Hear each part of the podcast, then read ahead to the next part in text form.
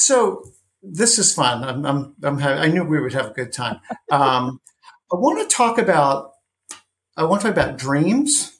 I want to okay. talk about disruption and what you've observed that holds people back from mm-hmm. fulfilling the potential that they've got. I think what I have found most holds people back is what is going on in their mind. So I don't want to um, diminish the fact that people have different starting points. Um, you know, people have different levels of privilege. You know, where where they were born, what time they were born, what gender they were born. You know, all those different things. So I don't want to diminish that. But if we um, but we all know people who have been born with very, very little and accomplished so, so much. And then we know people that from a privilege standpoint have been born with so much and accomplished so little.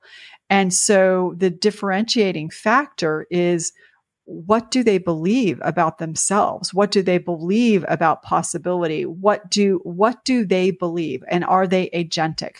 Do they believe that they can affect the future? Do they believe that they can change? Do they believe that they can grow? Do they believe that growth is their default setting or don't they? And, um, and so if we, that's the differentiating factor. And, and it always is going to come, you know, if you look at yourself and things that you might have wanted to have achieved and haven't quite yet, and I look at as well, you know, we can look at some percentage of this is the system, some percentages of this is the people around us, but what percentage is me? And almost always there is, I have far more control over the outcome than I think I do. That willingness to take 100% responsibility to act and not be acted upon, that is always going to be that differentiating factor. So, so again, don't want to diminish the starting point, but, but it, it ultimately comes down to how we're choosing to think about ourselves and how we're choosing to think about the world.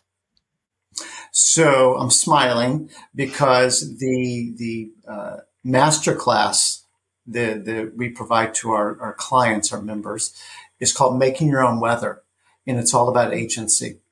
Yes, it's raining. Yes, it's cold. Yes, it's whatever. I'm not denying the reality of, of what is, mm-hmm. and you can't control that. The weather is what it is. But but you've always got control over your attitude and you've always got control over your actions. You, you have agency every moment of every day.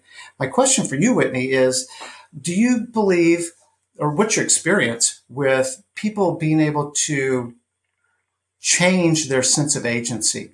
Or mm. do people have a pretty hardwired, and it's, if I don't believe I can change, I can't. Or can people be taught no actually you can change. You you, you do have more yeah. agency than you you know I, I think the answer is yes absolutely. I mean i think you know i i think about my own life. I um we do have certain wiring and so it's going to be easier for some people than others. But at the same time i do believe that we can choose to change. We can make a decision that we're going to be 100% responsible for our life, that we, our brains are actually wired to change. Um, they, we, you know, we have the equipment to do that. And so it's a question of, are we going to make the decision to do it? Um, so, so yes, we can. Every single person on this planet can because that's how we were built and constructed. And we need to make the decision that we're going to do it. And for some of us, it's going to be harder than others, um, but we still can do it. Yeah, we can choose to change. That is such. Yeah. That, yeah, I, I, I feel like I'm speaking.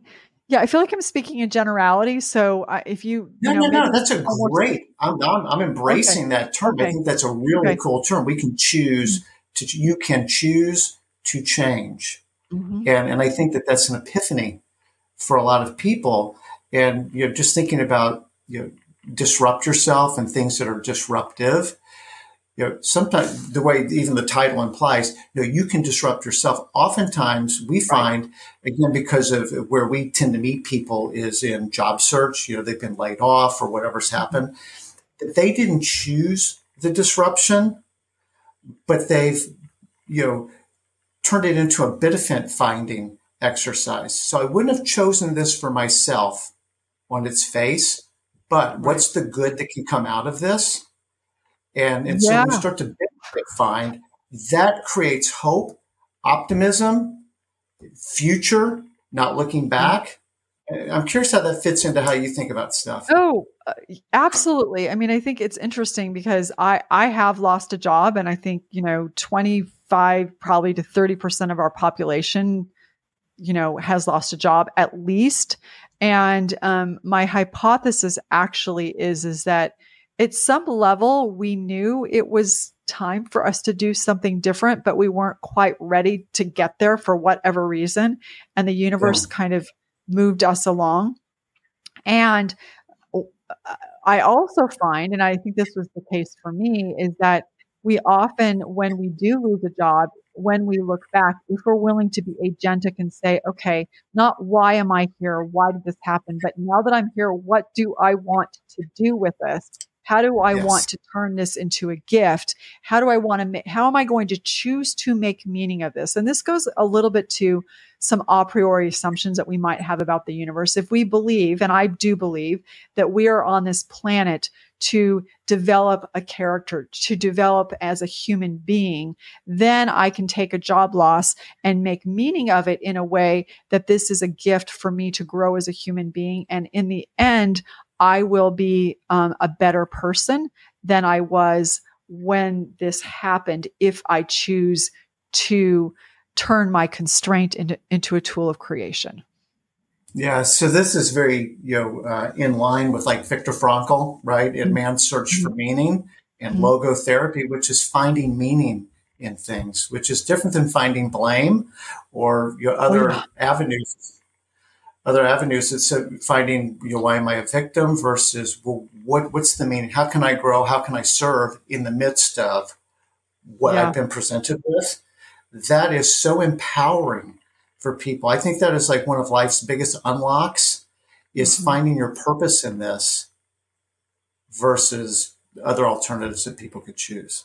Yeah. And you know what's I found for me Bob, and, and I, I, suspect this is true for most of us, is that there are certain places where we're actually really good at at having a growth mindset of of making meaning of oh this happened and this was tough and here's what I figured out and here's what I learned, and and we all not all but many of us also have Achilles heels where there's certain areas or certain pockets of our lives where when something difficult happens, it's very challenging to go into that place of growth mindset. So that's those are the real growth edges for us in terms of our as a human being and character. And so I think it's very much a continuum. Like we talk about growth mindset, but I think we all have a growth mindset until we don't. And so it's in that place, right? Where we want to give ourselves compassion and say, okay, I in this in this particular arena, I don't have a growth mindset. So what do I want to do here? And also, I've been thinking a lot about compassion, not self-pity, but compassion and saying, I don't have a growth mindset here. I, there, probably for good reason. There was something that happened in my childhood that made it so I didn't. But now, what again? Not why, but what do I want to do that, with this? Because that allows us to be an agent, not be a victim, and and move forward as as as people. Well, it's it's. I'm probably being slow getting to your party here, but you, even as you were describing sort of those edgy things, uh-huh. is the opportunity to enter into an S curve in that yep. arena, that area of my life, but with the understanding that I'm not going to have mastery. In fact, I'm not even going to be in a flow state for maybe a mm-hmm. while, but it's just the fact of starting and just embracing it. Like I'm just going to make little baby steps and we'll get there when we get there. But what I'm not going to do is opt out of being on that S curve. Right. I'm not going to give up. I won't give up. I think that's right. that's the key. Is like I, I'm gonna I'm gonna persist. And, you know, one of the things that will often happen with, you know, a new S curve that can, is that, you know, it, because it's so uncomfortable and it feels painful in some ways of, of being uncertain. And, you know, when you're looking for a new job, there, we have to ask ourselves the question of, okay, so is this painful? And does this mean that it's the wrong S curve because I'm super uncomfortable? Or does it just mean I haven't been here long enough to have enough data to know if it's going to make sense or not? And I think mm. that's where, you know, our loved ones, where our truth tellers, where good coaching, where the career club can come in of saying, actually if i look at all your strengths you know you're you're strategic i look at all those things it does make sense for you to be here but you just haven't been here long enough so persist a little bit longer um, get a little bit more data before you give up and decide this s curve or this this opportunity or this track isn't for you mm, that's a great insight and and where we see that playing out a lot is by getting people in community so mm-hmm. people are at different places on the S curve. Yeah. And and so being able to see, you know, Susan, who's been in this just a little bit longer, who can be empathetic and say, Whitney, I know how you feel. I felt the exact same way. What I found was, and you're going to find it too, just don't mm-hmm. give up. And right. you know, some days we're the encourager, some days we we need the encouragement. But that's for me is the beauty of being in community mm-hmm. so that you don't just get lost in the fear, the doubt, the you know whatever things might be trying to get you off that curve and to quit. Yeah. Did, did yeah. you find that in, in kind of personal development how important community really is? Um yeah, I mean, it, I think it's it's it's important. So so you're I, I, think when i think about community i think of it in a, a, number of different ways so there can be the community of you're in um, on a team with other people but i think if you're looking for a job then maybe not the community but you're creating these cohorts and and that's why you we talk about different kinds of diversity you want to have you know, it's going to be a lot harder for you from a coaching standpoint of if everybody's at the launch point, everybody just lost their job. That's difficult because everybody's having the same experience. But as you just pointed out, if I've got some people who are a little bit further along, they've figured out what their message is, they're in the sweet spot, they're now just in that finding and identifying the right position for them, or they're, they've actually now taken a job and they're, you know, right before they started. So they're in mastery. There's that stabilizing influence of having people at different points along that S curve. So I think in that instance, the community is important. And then the community in terms of having truth tellers in our lives of saying, yes. I know you lost your job and this feels absolutely horrible, but it doesn't mean that you're not worthy. It doesn't mean that you're not worthwhile. It doesn't mean that you don't matter. And that's where the community of family and friends becomes very, very important because when we lose a job, it's a very fragile place. It's a very, our identity has completely been dismantled at some level because work is so much a part of our identity. And we really do not only need that community of, okay, here's the process, the functional part of doing this, but the loved ones around us to shore us up and help us feel like, no, you still matter. It's just that you're in a, a liminal space and you're, you're going to figure it out. I know you can figure it out. Yeah, no, that's really spot on. And, and it's yes at the onset of the process, but the way I say it is the to yes is littered with no. So there's a mm-hmm. lot of rejection that goes mm-hmm. on along the way. Mm-hmm. And so, you know, we talk, we use a, a little acrostic about keep an even keel, K E E L. Yeah. Know that you're going to land. Emotional ups and downs are part of the ride. Mm. Expect the best from yourself and from others. And the L is let go of the past. Being mm. angry and metastasize anger is bitterness and yeah. I think it's Nelson Mandela. Bitterness is like swallowing poison and waiting for your enemy to die. So you're just yeah. you you've got to let go of the past. You've got to be you know, future forward. Mm-hmm. Um, we need that for the whole duration because it is a very bumpy ride getting to the next role, and trying to do that by yourself tends to be challenging for a oh. lot of people. Oh, I, I wouldn't you argue that it's pretty much impossible possible to do it by yourself. I mean, the cobbler's children has no shoes. It's very difficult to identify what your strengths are. It's very difficult to figure out what your message is. I mean, have you ever met anybody who can do that job search by themselves? Uh, I haven't. The, the, the issue is you just helping people understand this is this is going to get you to where you want to be in a better way, in a faster way. Mm-hmm. Um, but, but but when people are in job search, there's a lot of fear that's Yeah. associated with it. Oh yeah, absolutely. and, and a Fear lot of and shame, stress. right? Well, there's fear, confusion. I don't even know what to do because it's not even a defined process. There's shame, which is Mm-hmm. very key, and there there's anger and, and you know upset. So and all Yeah. those kind of conspire and you know crop up at different levels, you know, in different times. But the reality of just being under financial pressure Mhm. that people feel and why aren't you investing in something? Because i'm afraid to. Because you know financially i don't feel like i'm in a place where i can do that. And so people would acknowledge the benefits. There's just a fear of stepping Yeah. out. Yeah, and- it's and quite a cocktail. It's quite a cocktail. yeah it is. It is. I want to be respectful of your time because this is this Oh, is yeah. amazing. With i want to think just a little bit about action steps so so if if we can agree and if somebody listening to this this podcast or watching us on youtube is like that sounds really inspiring but i still feel kind of stuck. Hmm what are just one two three kind of practical things whitney that, that you might encourage somebody that they could do pretty much today to start to make progress to the life that they really want to be living? Okay. Yeah. So I would say the first thing is is to uh, draw out the S curve that we talked about and to see where you are, and if you're at the launch point of the curve, um, to just know that this is normal and that in fact you're growing really quickly. Um, you just can't see it, and so to uh, pull out a picture of yourself when you were really young and look at it and say, I wouldn't beat up this five year old. I wouldn't beat up this eight year old. Why am I beating up myself right now?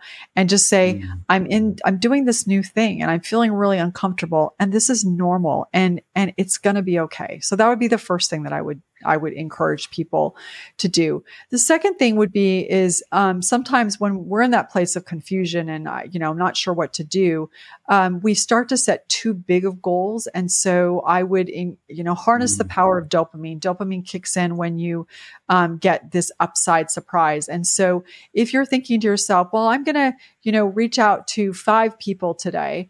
Um, and look for a job. Maybe it's not five people. Maybe it's I'm going to draft a really bad draft of an email that I want to send to someone. I'm going to check it on ChatGPT, have someone else look at it, and I'm going to send it to someone that feels somewhat safe to send it to so that you're making it even smaller. Like give yourself such small goals that will only take you a couple minutes just to start to build that momentum and build that, that confidence. Um, and then the third thing that I would really encourage you to do is, um, if you're not already, uh, go outside um, and exercise, take a walk, be outdoors for even 15 minutes. And I'm going to give you fourth thing is to be aware of. Yeah, you be aware of your your language that you're using of I I have to or I'm bad at. Um, your language, the power of your words is what creates your reality. And so um, use words like I choose. Um, if you want to use the words I am, the that you know I am smart or I am figuring this out. I haven't figured it out yet. And so really be aware of your self-talk. And if you find yourself using self-talk that isn't positive, say, "Oh, I just noticed I'm using not positive self-talk." Don't beat yourself up, but just be aware of it. Mm-hmm. And so those would be my four suggestions of things that you can do today right now that will help you have that mindset that you want and need to move off the launch point of this curve and go into your next gig, your next job, your next opportunity, which if you will use this as an opportunity, this constraint as a tool of creation, it will allow you to be more of who you are and turn into possibility and um, an even happier life than you currently have because you t- took this opportunity and made it and and and and used it as a gift. Wow. Whitney, I'm, I can't do better than that. I'm, I'm going to end on a very, very high note. I think I could talk to you for hours and hours. Uh, there, there's so much uh, that you're offering, so much value that you're delivering to individuals, to companies, to your clients. If people want to learn more about you and your company, what's the best way to do that? Mm. I think the, the best way is we have a website. It's the thedisruptionadvisors.com. If you want to learn more about, you know, me generally, you can listen to the podcast, but a, a good starting place is to go just to our website and poke around. We have certification in smart growth. We we do coaching. We do offsites.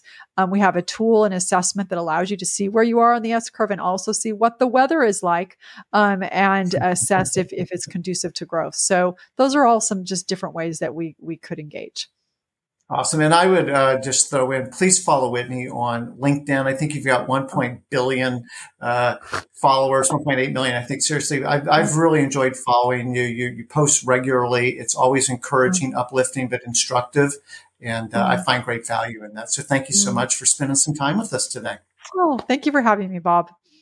No, thank you. And thanks everyone for watching. If you're watching this on YouTube, please subscribe and comment. If you're listening to this on audio on your favorite podcast platform, please rate and review. It really does help.